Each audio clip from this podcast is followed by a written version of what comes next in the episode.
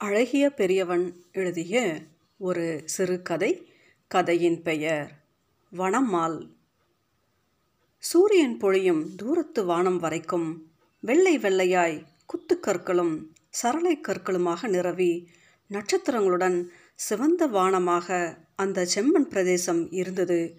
எங்கோ ஒன்றாய் தோழமையற்று தனித்து விடப்பட்டிருந்தன பனை மரங்கள் சாலமாளுக்கு காணல் மருட்டியது.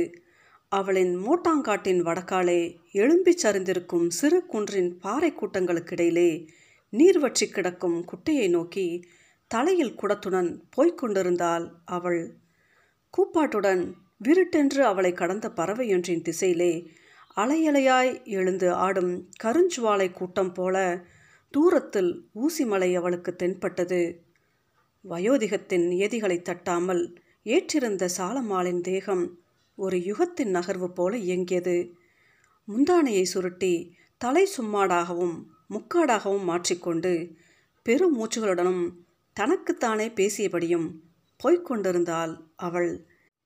இரண்டு மூன்று குடங்கள் சுமந்து வந்ததற்குள் களைத்து ஒரு மரத்தடியில் ஓய்ந்து உட்கார்ந்து விட்டாள்.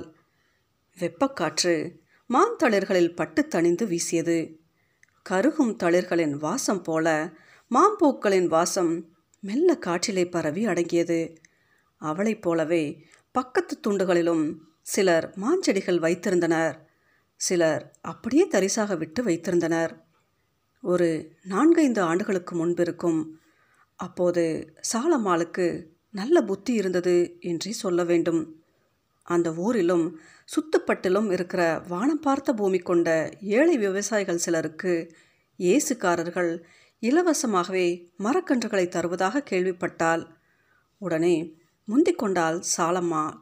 அவளுக்கு இருந்த கையளவு நிலத்துக்கு அவர்கள் கொடுத்த சில செடிகளே போதுமானதாக இருந்தன. கிடைத்த மாஞ்செடிகள் எல்லாமுமே மெங்களூரா நீலம் வகைகளாகவே இருந்துவிட்டதால் சாலம்மாளின் மனசு கேட்கவில்லை. மேல் ஆலத்தூர் அரசாங்க பண்ணை வரை போய் காதர் பீத்தர் பங்கனப்பள்ளி மல்கோவா என்று வகை கொன்றாகவும் சிலவற்றை வாங்கி வந்து வைத்தாள். செடிகளின் ஒட்டு பிரிந்து விடாமல் தொட்டிகளை கவனமாக உடைத்து பச்சை பிள்ளைகளை கையாளுவது போல நட்டு குளம் குட்டை என்று விடாமல் அலைந்து நீர் ஊற்றினால் சாலம்மாள். புதிய இடத்தில் பொருந்தாமல் இருப்பவர்களைப் போல இருந்த செடிகள் பச்சை பிடித்ததும் தான் அவளுக்கு உயிரே வந்தது. மாஞ்செடிகள் என்றாலே சாலம்மாவுக்கு உயிர்தான் கையில் கிடைப்பதையெல்லாம் கொண்டு வந்து வைத்து அவள் வீட்டை நந்தவனமாக்கியிருந்தாள். கொத்திக்கொண்டும் நீர் வார்த்து கொண்டும் சருகுகளை அள்ளிக்கொண்டும் இருப்பது தான் அவள் வேலை. பூத்து குலுங்கும் அவள் தோட்டத்து பூக்கள் ஊர் பெண்டுகளின் தலைகளிலெல்லாம் சிரிக்கும். அவள் தோட்டத்து காய்கனிகளுக்கே தனி ருசித்தான் என்று சொல்வார்கள். மரம் மரம்னு பைத்தியமாக்கிறாளே காட்டிலிருந்து இறங்கி வந்துட்டாளா? பிள்ளைங்க திக்கு திசை இல்லாததுக்கு இது மேலேயாவது ஆசை இருக்க வேண்டியதுதான். ஆனாலும் இப்படியா? நம்ம வேலூர் பக்கமாக யாரோ ஒருத்தர் வீட்டு மரங்களுக்கு பத்திரிக்கை அடித்து கல்யாணம் செஞ்சு வச்சாராமே. அப்படி இவளும் செய்வாளோ என்னமோ? ஊரார் பேசிக்கொள்வதும் உண்டு. சாலமாளின் மரப்பிரியத்தை எவராலும் புலங்காண முடிந்ததில்லை. ஊரில் இருக்கும் அத்தனை மரங்களும் அவளுக்கு தாய் மடித்தான். தினமும் ஒன்றின் நிழலிலாவது செத்த நேரம் உட்கார்ந்து மனக்குறைகளை தானே புலம்பியபடி இருப்பது வாடிக்கையாயிருந்தது சாலம்மாளுக்கு காற்றும் மழையுமாக இயற்கை ஒரு முறை சாடிவிட்டு போய்விட்ட போது வானத்தை பார்த்து நெட்டி முறிப்பதும் மழையை சபிப்பதுமாக இருந்தால் சாலம்மாள் கொய்யாவின் இளங்கிளையையும் முருங்கையையும் பேய்க்காற்று பதம் பார்த்துவிட்டு சென்றிருந்தது. முறிந்த கிளைகளை சேர்த்து செம்மண் துணி சுற்றிவிட்டால் சாலம்மாள் சிரித்துவிட்டு போனவர்களையெல்லாம் சட்டை செய்யவில்லை அவள். இப்படித்தான் போன மாதம் கிராம அபிவிருத்தி திட்டம் ஒன்று அவர்கள் ஊருக்கு வந்து சேர்ந்தது. ஊர் முச்சை அருகே கிளை விரித்திருந்த அரச மரத்தையும் ஊர் எல்லையில் இருக்கும் நாக மரத்தையும் படிப்பகம் கட்டவும் நீரேற்று அறை தொலைக்காட்சி பெட்டி அறை கட்டவும் வெட்டிவிடுவது என்று தீர்மானமாகிவிட்டது. சாலமாளுக்கு இது தெரிய வந்ததும் ஆங்காரியாகிவிட்டால் மரத்தின் மீது முதல் வெட்டு விழுந்தபோது தலைவீறி கோலமாய் குறுக்கே மறித்து விழுந்தால் சாலம்மாள். ஓடி வந்ததில் அவளுக்கு மூச்சிறைத்தது டேய் நாங்கள் அக்கா தங்கச்சிங்க தங்கியிருக்க கண்டா இதில்? எங்களை ஓட்ட பார்க்குறவன் அவன்டா. தாயே பொறுக்கணும். நீ யாரு? நாகலம்மா பூவுலம்மா எல்லாலம்மாடா. எங்கள் இருப்பிடண்டா இது. நாங்கள் எடுத்து அடி வைக்கிறது எல்லாம் நாகமரம்டா. நாங்கள் இருக்கிற மரங்களை வெட்டி எங்களை ஓட்ட பார்த்தா ஊரையே துவம்சம் பண்ணிடுவோம்டா. கத்திகளும் வாள்களும் கீழே விழுந்து விட்டன மரங்களை வெட்டுவதில்லை என்று பதில் பெற்றவுடன் மலையேறிவிட்டது சாமி. மரங்களை காப்பாற்றின அன்றெல்லாம் சாலம்மாள் அரச மரத்தடையிலே தான் கிடந்தாள். சாலம்மாள் தனிக்கட்டை பிள்ளை இல்லாததால் புருஷன் துரத்திவிட வாழாமல் வந்து ஊரோடு தங்கிவிட்டவள். நாதி என்றிருந்த ஒரே அண்ணனும் வேலை வாழ்க்கை என்று ஊரை விட்டே போய்விட்டான். கிராமத்து வீடும் கொஞ்சம் மேட்டு நிலமும் அவள் பாடு என்றாகிவிட்டது. யாரும் கண்டு கொள்ளாத அந்த மேட்டு நிலத்தில் வலு இருக்கும் வரை விழுந்து எழுவது என்று அல்லாடி வந்தால் சும்மாடை பிரித்து முகம் துடைத்து கொண்டாள் சாலம்மாள். நேற்று தான் நட்ட மாதிரி இருக்கிறது. அதற்குள் வளர்ந்து விட்டன. கவைகளை உடைத்து விட வேண்டும். காப்புக்கு விட இன்னும் கொஞ்சம் போகட்டும் என நினைத்து கொண்டாள். காணலின் ஊடாக சுழன்ற அவள் பார்வை கிழக்காக இருந்த வெற்றிடத்தில் நிலை குத்தி தவித்தது. அங்கிருந்த காணலும் வெம்மையும் அப்படியே பெயர்ந்து அவள் மனதுக்குள் வந்து இறங்கியது. பழசை நினைத்து கொள்ள கண்கள் மடை திறந்து கொண்டன. கேட்க நாதி இல்லை என்பதால் ஊரிலே சாலமால் என்றாலே இலக்காரன்தான். நடுத்தரு இடைச்சி ரங்கமணிக்கும் அவள் மச்சினன்மார்களுக்கும் ரொம்பவே கிண்டல்தான். ஒரு நாள் விறகு பொறுக்கிக் கொண்டு தன் நிலத்தின் வழியே வந்த ரங்கமணி மாவிளைகளை பீய்த்து கசக்குவதை பார்த்துவிட்டாள் சாலம்மாள். வேர் கிளம்பிவிடுமே என்று பதப்பதைத்து திட்டி தீர்த்து விட்டாள் ரங்கமணியை. கன்றுகளை வைத்து கொஞ்ச காலம்தான் ஆகியிருந்தது. மறுநாள் சாலம்மாள் நிலத்துக்கு போனபோது பாதி மாஞ்செடிகள் வெட்டி சாய்க்கப்பட்டிருந்ததை பார்த்தாள்.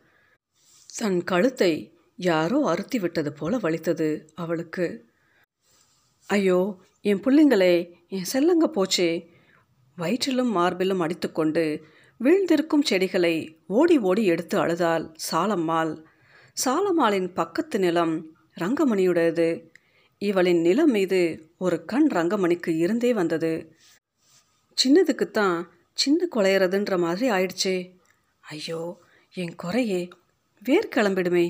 ஏண்டி இப்படி செய்கிறதுக்கு நேவா இப்படி பண்ணுறது உன் சாதி திமிர எங்கள் செடி மேலேயா கட்டுறது?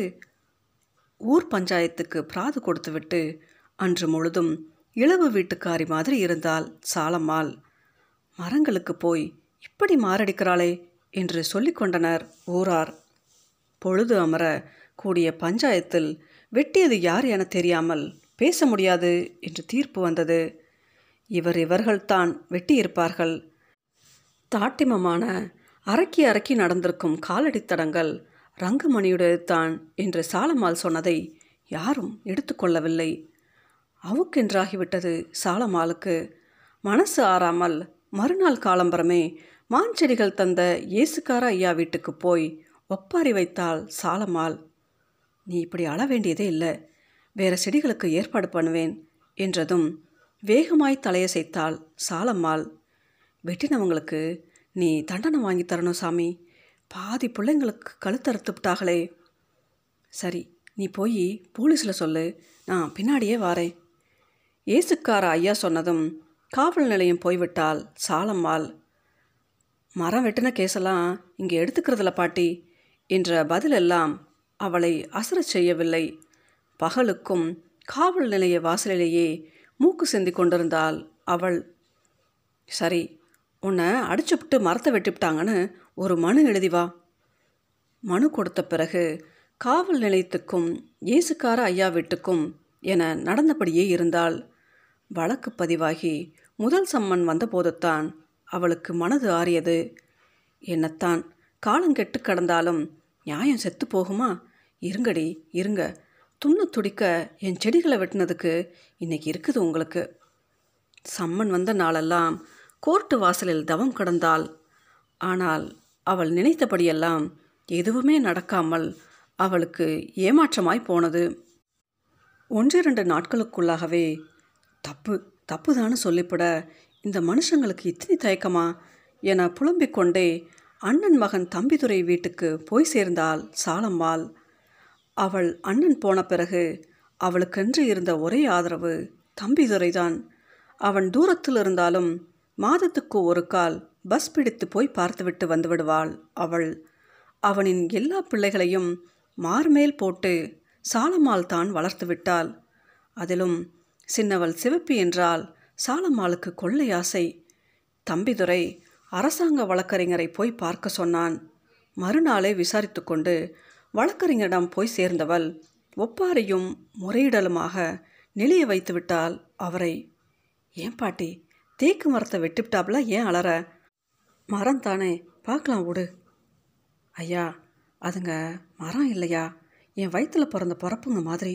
அந்த கொலகார பாவைகளுக்கு நீ தான் தீர்ப்பு சொல்லணும். வாய்தாவுக்கு வாய்தா சாலமாலின் ஒப்பாரி அதிகமாகிக் கொண்டே போனது. இனிமேல் அலுவலகம் பக்கம் வந்தால் கேஸை தோற்கடித்து விடுவேன் என்று சொல்லி அனுப்பிவிட்டார் வழக்கறிஞர்.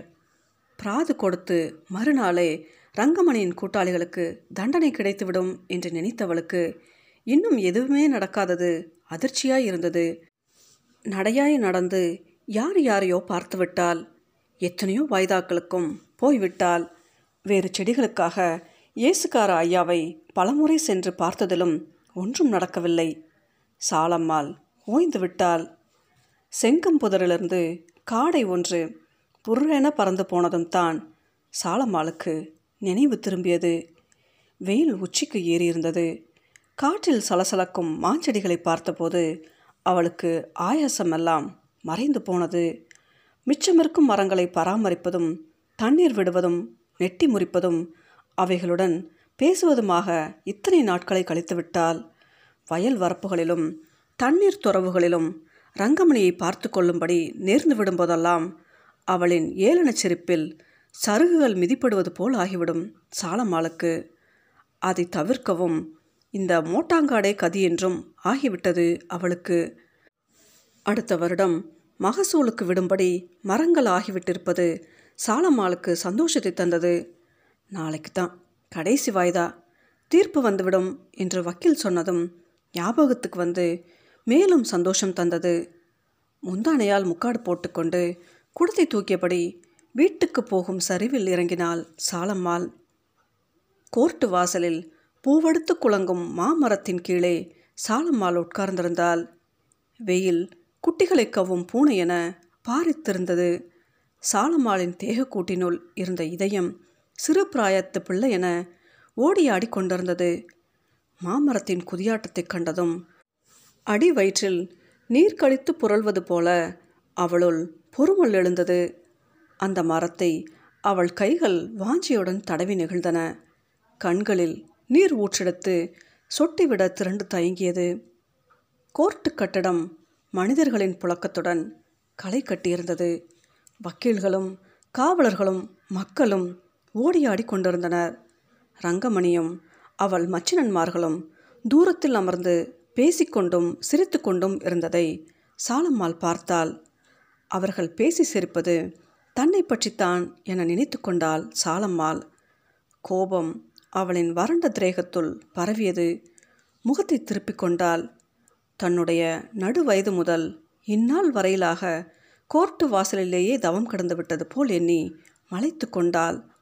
சாலம்மாளுக்கு என்று வானத்திலிருந்து கூப்பிடும் குரல் போல டவாலின் அழைப்பு அப்போது கேட்டது. உள்ளே ஓடினாள் சாலம்மாள். நீதிபதி பேசினார். மரங்களை குற்றம் சாட்டப்பட்டவர்கள் தான் வெட்டினார்கள் என்பதற்கு எந்த ஆதாரமும் இல்லை. அவை புதிதாக நடப்பட்டிருந்த மாஞ்செடிகள் என்பதால் வேர் பிடிக்காமலும் செத்திருக்கலாம். அதை கேட்டதும் சாலம்மாளிடம் பேச்சில்லை. அவளின் குரல் வளை உள்ளிழுத்து கேவலின் அவல ஒளி கேட்டது. அதுங்க செடிங்க இல்லையா? என் பிள்ளைங்க. இந்த கொட்டி நம்பி இருந்தது அதுகளைத்தான்யா. பைத்தியமாய் பிதற்றியபடி கோர்ட்டு வாசல் மாமரத்தின் அடியிலேயே இருந்தால் அவமானமும் கோபமும் துக்கமுமாக இருந்தது அவளுக்கு.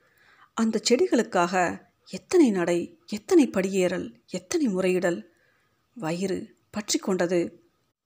ஒரு பாவமும் அறியாத பாலகனுங்க என்ன பண்ணுச்சுங்க? அதுகளை வெட்ட அதுகளுக்கு வாய் இருந்தால் என்ன பேசியிருக்குங்க? வீட்டுக்கு வந்ததும் கூட சோறு பொங்காமல் நடுராத்திரி வரை ஒப்பாரி வைத்து சன்னமாக பாடி அழுது கொண்டிருந்தாள்.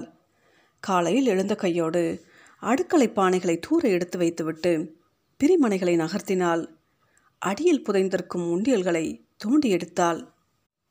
ஐந்து உண்டியல்களும் நிரம்பியும் நிரம்பாமலும் இருந்தது. எல்லாவற்றையும் போட்டு உடைத்து காசுகளை சேர்த்தால் சாலம்மாள் மூட்டையாக முந்தானையில் முடிந்து கொண்டபோது பாரத்தினால் அவள் உடலை கீழ்நோக்கி குஞ்சியது. நேராய் பக்கத்து ஊர் பண்ணைக்கு விறுவிறுவென்று நடந்தால் மாங்கன்றுகளுக்கு சொல்லிவிட்டு தன் நிலத்திற்கு திரும்பினாள். வெயில் சுள்ளென்று உரைப்பதற்குள் பத்து பதினைந்து குழிகளை தோண்டிவிட்டால் அவள். மண் ஆவியடித்து வாசம் கிளம்பியது. திடீரென சாலம்மாளுக்கு பேத்தி சிவப்பியின் ஞாபகம் வந்தது. ஒவ்வொரு வருஷமும் கோடை விடுமுறையில் சிவப்பி சாலம்மாவுடன் வந்து இருந்து போவாள். கூலி நாழி என்ற வருஷமெல்லாம் சேர்த்த பணத்தில் சிவப்பி போகும்போது துணிமணி என்று ஆனதை செய்து அனுப்புவாள் சாலம்மாள். இந்த வருஷம் உண்டியல்களை உடைத்து மாஞ்செடிகளுக்கு சொல்லிவிட்டது சாலம்மாளுக்கு மனம் பாரமாக இருந்தது ராசாத்தி பிள்ளை வந்து ஏமாறுமே. ஆற்றாமையோடு தோப்பை பார்த்தால் சாலம்மாள் சிலு சிலுவென்று காற்றுக்கு துளிர்கள் ஆடிக்கொண்டிருந்தன. போட்டும் இந்த ஒரு வருஷம். பிறகால என் பிள்ளைங்க நீங்களே பார்த்துக்கோங்க மாட்டீங்களா ராசாத்திய?